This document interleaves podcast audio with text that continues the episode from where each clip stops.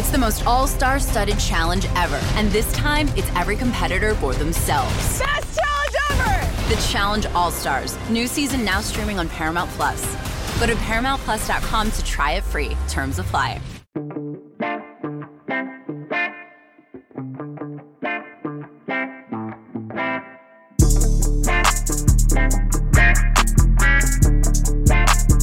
And welcome back, everybody. Another edition here of the Auburn Undercover Podcast on the 24 7 Sports Network. My name is Nathan King. Welcome back in to the pregame pod as Auburn heads back on the road after picking up its first SEC victory of the season. They head to Vanderbilt, which is surprisingly, it's a place Auburn actually hasn't even won since 2003.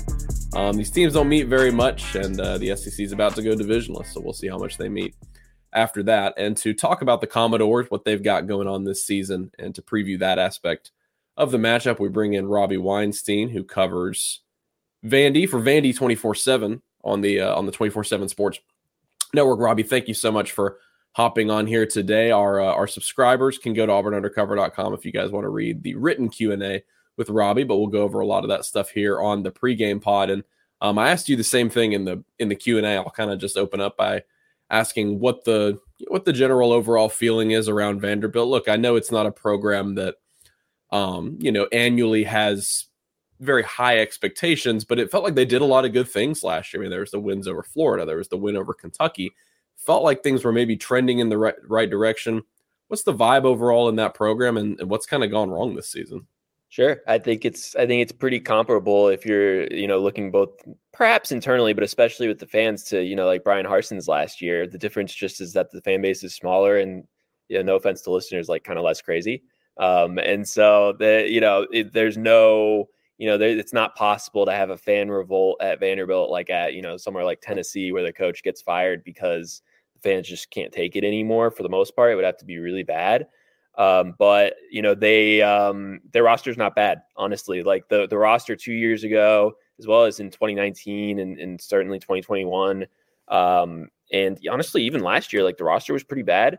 And they have taken a lot of steps in the right direction. They've got the tallest and longest roster in the entire SEC. They've got the most, you know, six five, six six, six seven guys. I know that this isn't basketball, and so that's not all that matters. But point being, they're a lot more talented, especially at the point of attack. On defense, they've got a lot more speed all over the field, uh, particularly at wide receiver and in the secondary. And yet they're they're potentially going to go two and ten.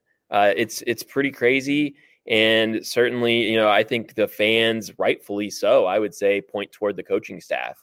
Um, I, there's rumblings about issues uh, in the locker room and you know, they're to, of course, Vandy's not an NIL power. And so, how are they going to be able to retain their best players? Is there going to be more NIL um, money coming down the pike? That's possible. But there's a lot of questions up in the air. And, you know, Clark Lea is totally safe. Vandy wants to, um, Vandy, you know, knows that they have to be a little bit different from the rest of the SEC. And so, they're never going to have a quick trigger on the head coach.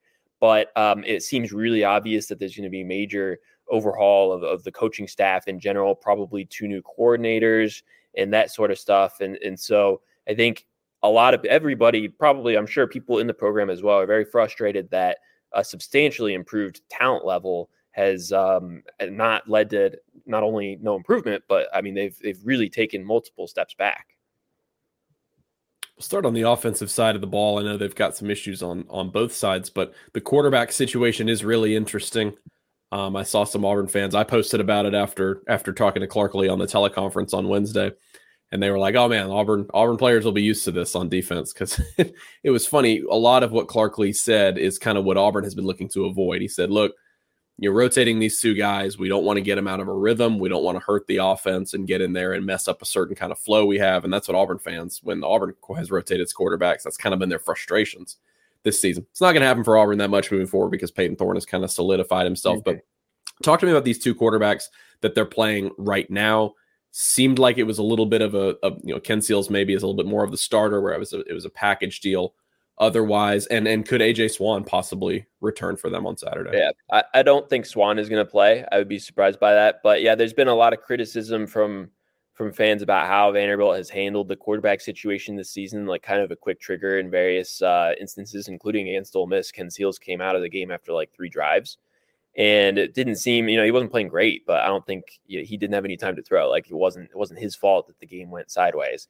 So I, am not sure who's going to start. To be completely honest, it's either so Ken Seals, who's a a senior, and Walter Taylor, a redshirt freshman who's played in like two games or three games.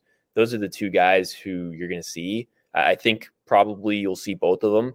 Seals is uh, so he was actually Vanderbilt starting quarterback back in 2020 um, and then for the beginning of the 2021 season, and then he didn't play last year. He had slipped all the way down the depth chart to third.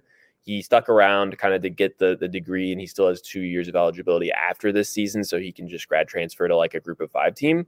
Uh, but he's still around. He doesn't have a lot of arm talent, but he's very smart. He's able to, you know, he knows how to set up the protections and all that sort of stuff before the play begins.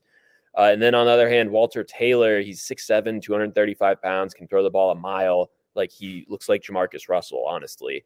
Uh, but he, you know, at one point against Ole Miss, like the running back, the freshman running back had to call out the protections, walk up to the line of scrimmage and all that. It's like, what's going on here? And it's because Taylor has barely played and and I think has had trouble picking some stuff up, to be honest. So uh, he's also very mobile. They used a lot of zone read type of looks with him, and I think that's kind of the package that you alluded to, where when he comes in the game, they're going to be running the ball a lot more. Uh, so definitely two different looks. And I think ultimately Swann like kind of has this injury, and and he, in my opinion, is their best option. I think they've moved the ball the best when he's been in the game. So I know it's difficult if you're Auburn to prepare for two very different types of quarterbacks, but um, at the same time, I'm not sure that either of them are really set up to be particularly successful right now in this game. Yeah, and a big reason why Vanderbilt's passing game has been successful at any point over the past couple years has been Will Sheppard, Obviously, he's one of the best receivers in the SEC. I believe he's third in the league in receiving touchdowns this season. He's got eight of them. Is he? What does his status look like? I know he left that Ole Miss game. Yeah, I think he's probably going to play. Um, it doesn't sound like it's definitely not a long term injury. Like I guess there's an outside chance that that he doesn't play, but I would also note the schedule for Vandy sets up really weird where this this is actually their last home game. It's senior day, and he's a senior and he's going to go to the NFL draft almost certainly. Uh, so I, would be a little surprised if he sits out his likely his last home game.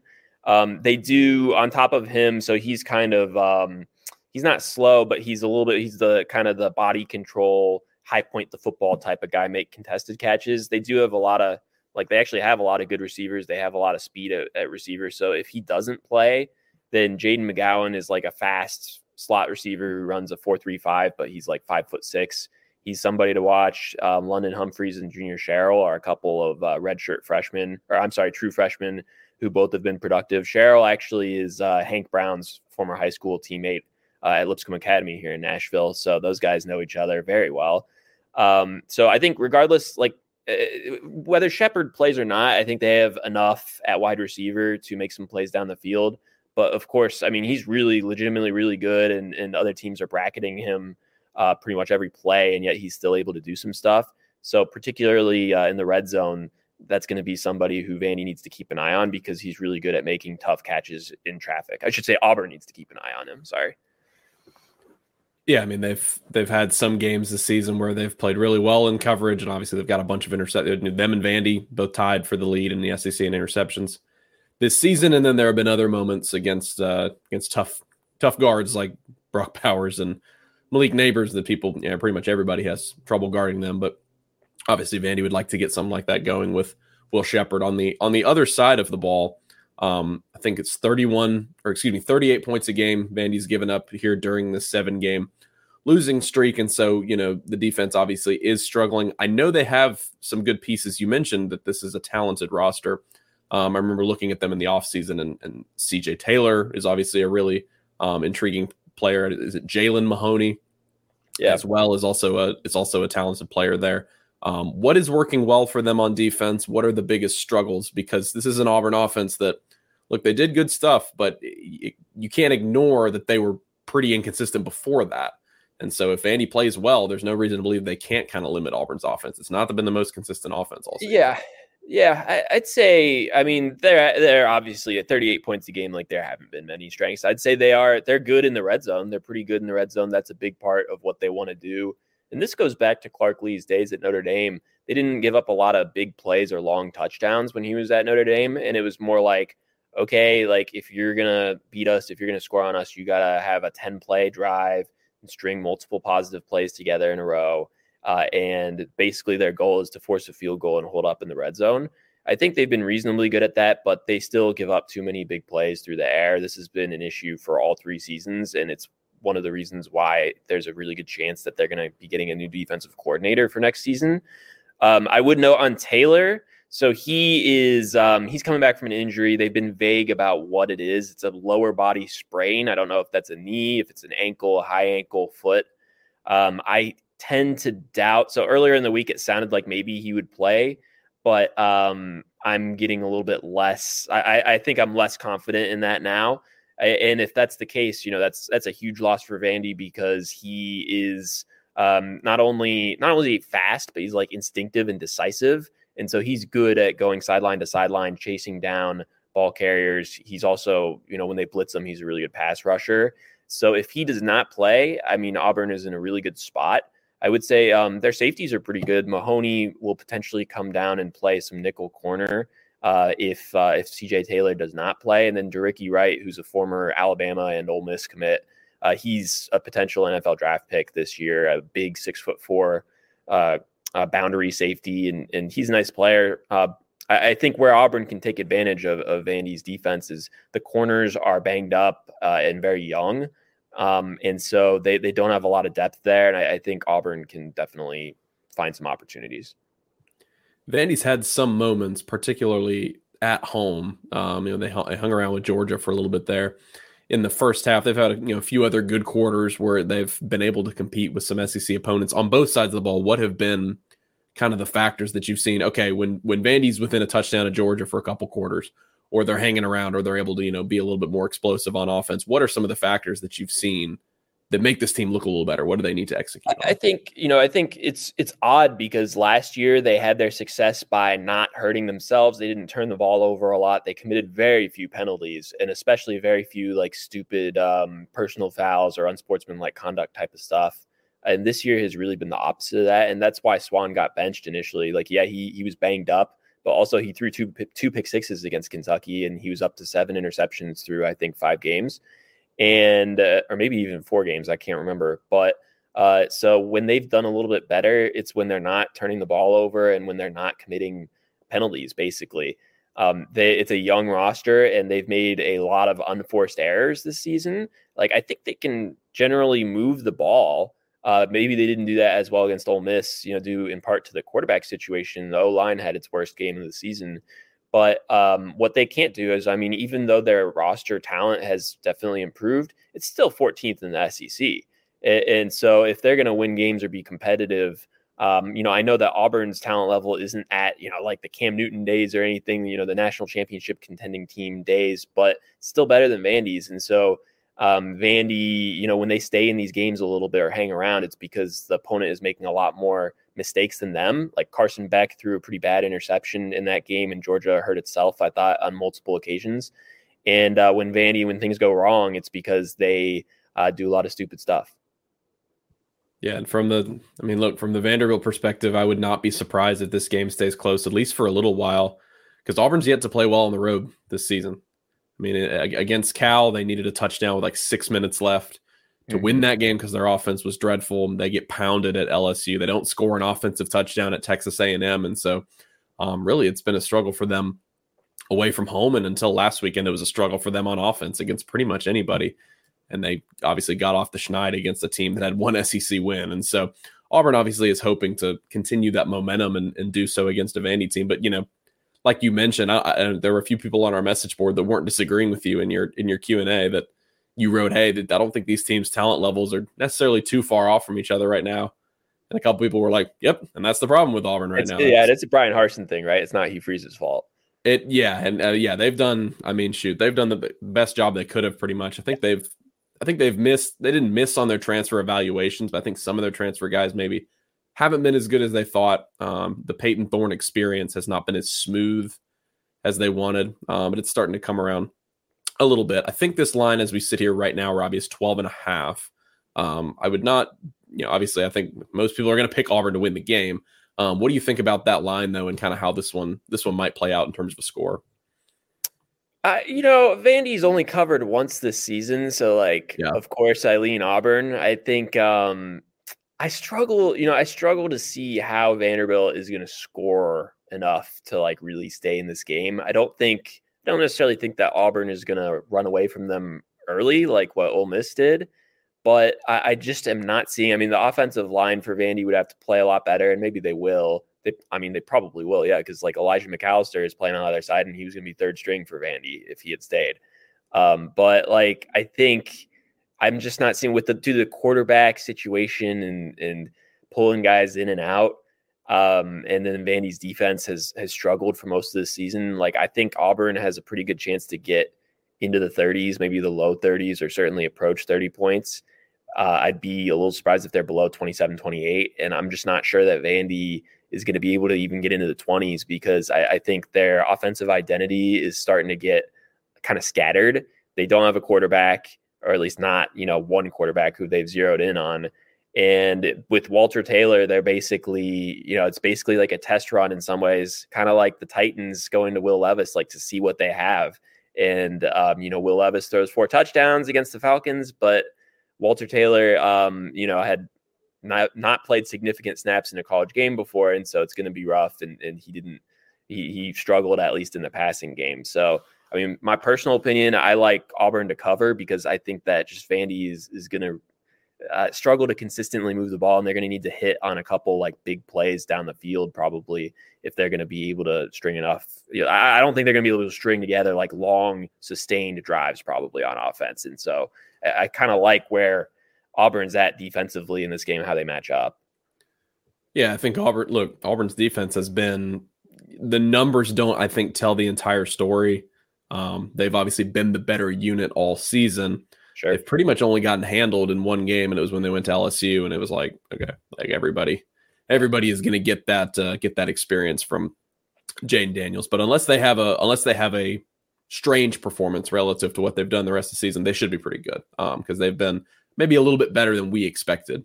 Even I think this D line's been better. The front seven has been better than we thought with the players that you mentioned. You know, Elijah McAllister, the personnel in their front seven didn't look very good preseason. It's still not excellent, um, but I do think it is. It's a little better than we anticipated and capable of probably taking advantage of of Vanderbilt in this game. You mentioned that they could have an opportunity to go two and ten. What does the rest of their schedule look like, Vandy? And and is there an opportunity for them to get a couple wins here if they start playing better? Um, well, I mean, they play South Carolina on the road, uh, uh, and I know South Carolina is really struggling. That would be probably the big one, I believe. So they played week zero and had this weird schedule. Uh, those are the only two games left uh, at South Carolina at Tennessee. They have actually a bye between those games, the bye the second to last week of the season, which is unusual. Um, yeah, I mean, I think Tennessee, I don't see them really competing probably in that game. I mean, I've definitely been wrong before. South Carolina is interesting because Vandy hasn't beaten them in almost, I mean, maybe like 15 years. It's been a really long time. And for some reason, that's just a team that they can never get over the hump against. But, you know, I guess it's a road game, but obviously the Gamecocks are having some of the same issues, I think, as Vanderbilt. Yeah, it is a weird schedule. I remember going all the way back to watching Vandy in weeks. It's like not only you you play two out of conference road games, but one of the you know Wake Forest I guess isn't that strange, and the other one is all the way across the country at UNLV, yeah. and that's after they went to Hawaii last year. So yeah, not I mean not a Very favorable schedule scheduling going on. Strange strange decisions going on like ten years ago. This isn't doesn't have anything to do with with the current staff or administration, but yeah, there's some strange strange choices in the past. Yeah, Auburn can definitely relate because when Hugh Freeze got here and he was handed his schedule that says, "Hey, in week two you're going 2,500 miles to Cal, and you're playing in the middle of the night," he was like, "What is this? Why did it?" Total recruiting ground out there in in San Francisco or uh, the East Bay, right? For Auburn, come on. Right? Yes, yeah, they've recruited. It's like they've had four or five California guys on their roster over the past few years. Every single one of them has been a transfer. Like they haven't yeah. gone to California to recruit a kid, and they shouldn't need to forever. No. And so I think Auburn fans that game was a goodness super super late local kick, and so Auburn's like let's let's make sure it's an 11 a.m. kick when Cal comes here next year. That way they're playing at like nine o'clock body clock time. But um, yeah, interesting interesting schedule for Vanderbilt for sure.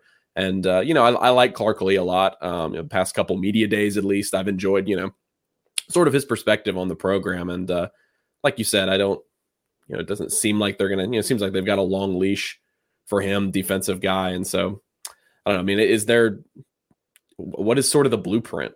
Would you say for them to, you know, I get they were close to it last year. So what is the blueprint for them to get, you know, closer to a bowl team? Well, I, I think they have a good blueprint to be honest with you. So they, I mean, I'm a little, I guess I'm biased. I try not to be, but you know, they hired our coworker Barton Simmons to be their yeah, yeah. effectively their director of player personnel, and I used to sit, you know, my the desk that I would usually sit at in uh, former 24 seven HQ was kind of diagonal from Barton's, and um, you know, I think like honestly, if you look through their last two uh, recruiting classes, or I guess their first two recruiting classes, really um, with this coaching staff and you see what they've done as freshmen and sophomores like it's pretty good. I mean they've outperformed they've got a lot of you know three star guys who are playing well as freshmen and, and already appear to be you know outperforming their their rating basically. So i mean i think it makes sense what they're doing. They really prioritize um, traits you know, athleticism speed measurables like you know height and length and as a result they've gotten some guys who were kind of undervalued but um, you know, look like guys who would play for other SEC teams and look like physically guys who Vandy doesn't usually get. Those guys are going to need some time. I do think like they kind of ignored the transfer portal, or like they've also been a little hamstrung in terms of opening up spots because they don't run guys off uh, due to the value of the degree, and that to some extent, I'd say mostly is like a mandate that comes down from above. Uh, and so it's kind of tough. Like they need to take more transfers, but they've been up against the 85. And so they weren't able to go get, you know, the extra corner or extra offensive lineman that they probably needed for this season. Um, but also, you know, I think Clark Lea really values the, you know, locker room culture stuff. And in, in my opinion, probably overvalues it a little bit because um, the transfers who have come in, you know, they've done a good job of identifying them and they've fit in. And it's, you know, I think players want to win, right? Uh, your culture is is at its best when people are happy because they're winning games. And so for the most part, I think they could be a little more aggressive on the transfer market and and that would, you know, be a better blueprint, but they are going to need to be high school focused and and I think basically they just need to um I think their initial coaching staff was pretty good. Jesse Minter was on there and you know, of course, Vandy's never going to keep an assistant coach if Michigan comes calling. Uh, and so they basically need to get some hires right is, is really it sounds like you know it's easy for me to say but that that i think is going to be a really big deal for them this offseason yeah and we'll see how that plays out i mean auburn gets them next year they get them two years in a row yeah the, which is uh, fun i'm glad that the yeah. I, am i hope that they go to nine games because it doesn't feel like a conference to me in some ways because yeah. i was at the last game that vandy and auburn played together in 2016 at auburn uh, like that feels like forever ago yeah it's my freshman year of college That was my freshman season at uh, at Auburn, and so yeah, that that was a Zach Cunningham. Oh yeah, game, and uh, Auburn had John Franklin the third at quarterback, and I think he completed like two passes. Yeah, that was when Sean White got suspended for spending too much time at Skybar, right? That was actually the next. That was the next season. This was a Sean White injury. I yeah, that that came later in the year when he was Jarrett Stidham, or that came next year. He was Jarrett Stidham's backup, and then he actually got dismissed from the team. I, I love Skybar, so I get it. Well, you'll be coming next year then. Yeah, I, I hope when so. They're, when they're back here in Jordan-Hare. Um, Robbie Weinstein, a Skybar aficionado. Thank you so much for hopping on the podcast this week. I'm sure you just gained favor of a lot of our. Uh, a lot. Uh, I hope so. I said the Auburn fans are crazy earlier. I want to just make it clear: good crazy. oh, they're fine. Crazy, they... There's good crazy. I had an awesome time when I went to that game seven years ago. It's still the best, uh, my favorite SEC environment that I've been to. So, no issue with Auburn fans. I love you. They know, yeah, they know. They'll they'll be the first ones to tell you. I they after the Harsin regime, it's hard for them to get hurt by anything. They're pretty. Yeah. They've, they've gotten some pretty thick skin over the last couple of years, hopefully. But on the uh, on the flip side, Auburn fans, I, I mean myself, I know we're all uh, we're all excited to go to Nashville. It's always a great time to go to Nashville, and so uh, it should be a lot of live music for sure. Oh yeah, for sure. We ended up for media days. We we ended up at Miranda Lambert's bar on Broadway. Sometimes I've never been, honestly. It was quiet, you know, okay. everything was crazy. And we were like, we just want to go somewhere we can hear ourselves talk. Yeah. And uh, it was fine. So, uh, so probably, probably adventure down there and see where it takes us once again. But uh, Robbie, thank you so much for hopping on today. You guys go to Vandy 24 7. Go follow Robbie on Twitter as well you guys enjoyed the show, five star review. It's the number one thing that helps us. Bumper music is by Beats by Mordecai. Follow him on Twitter, SoundCloud, and Instagram. Until the next episode, we'll catch you guys later after the game. Everybody enjoy the game. Be safe. going there. We'll talk to y'all later.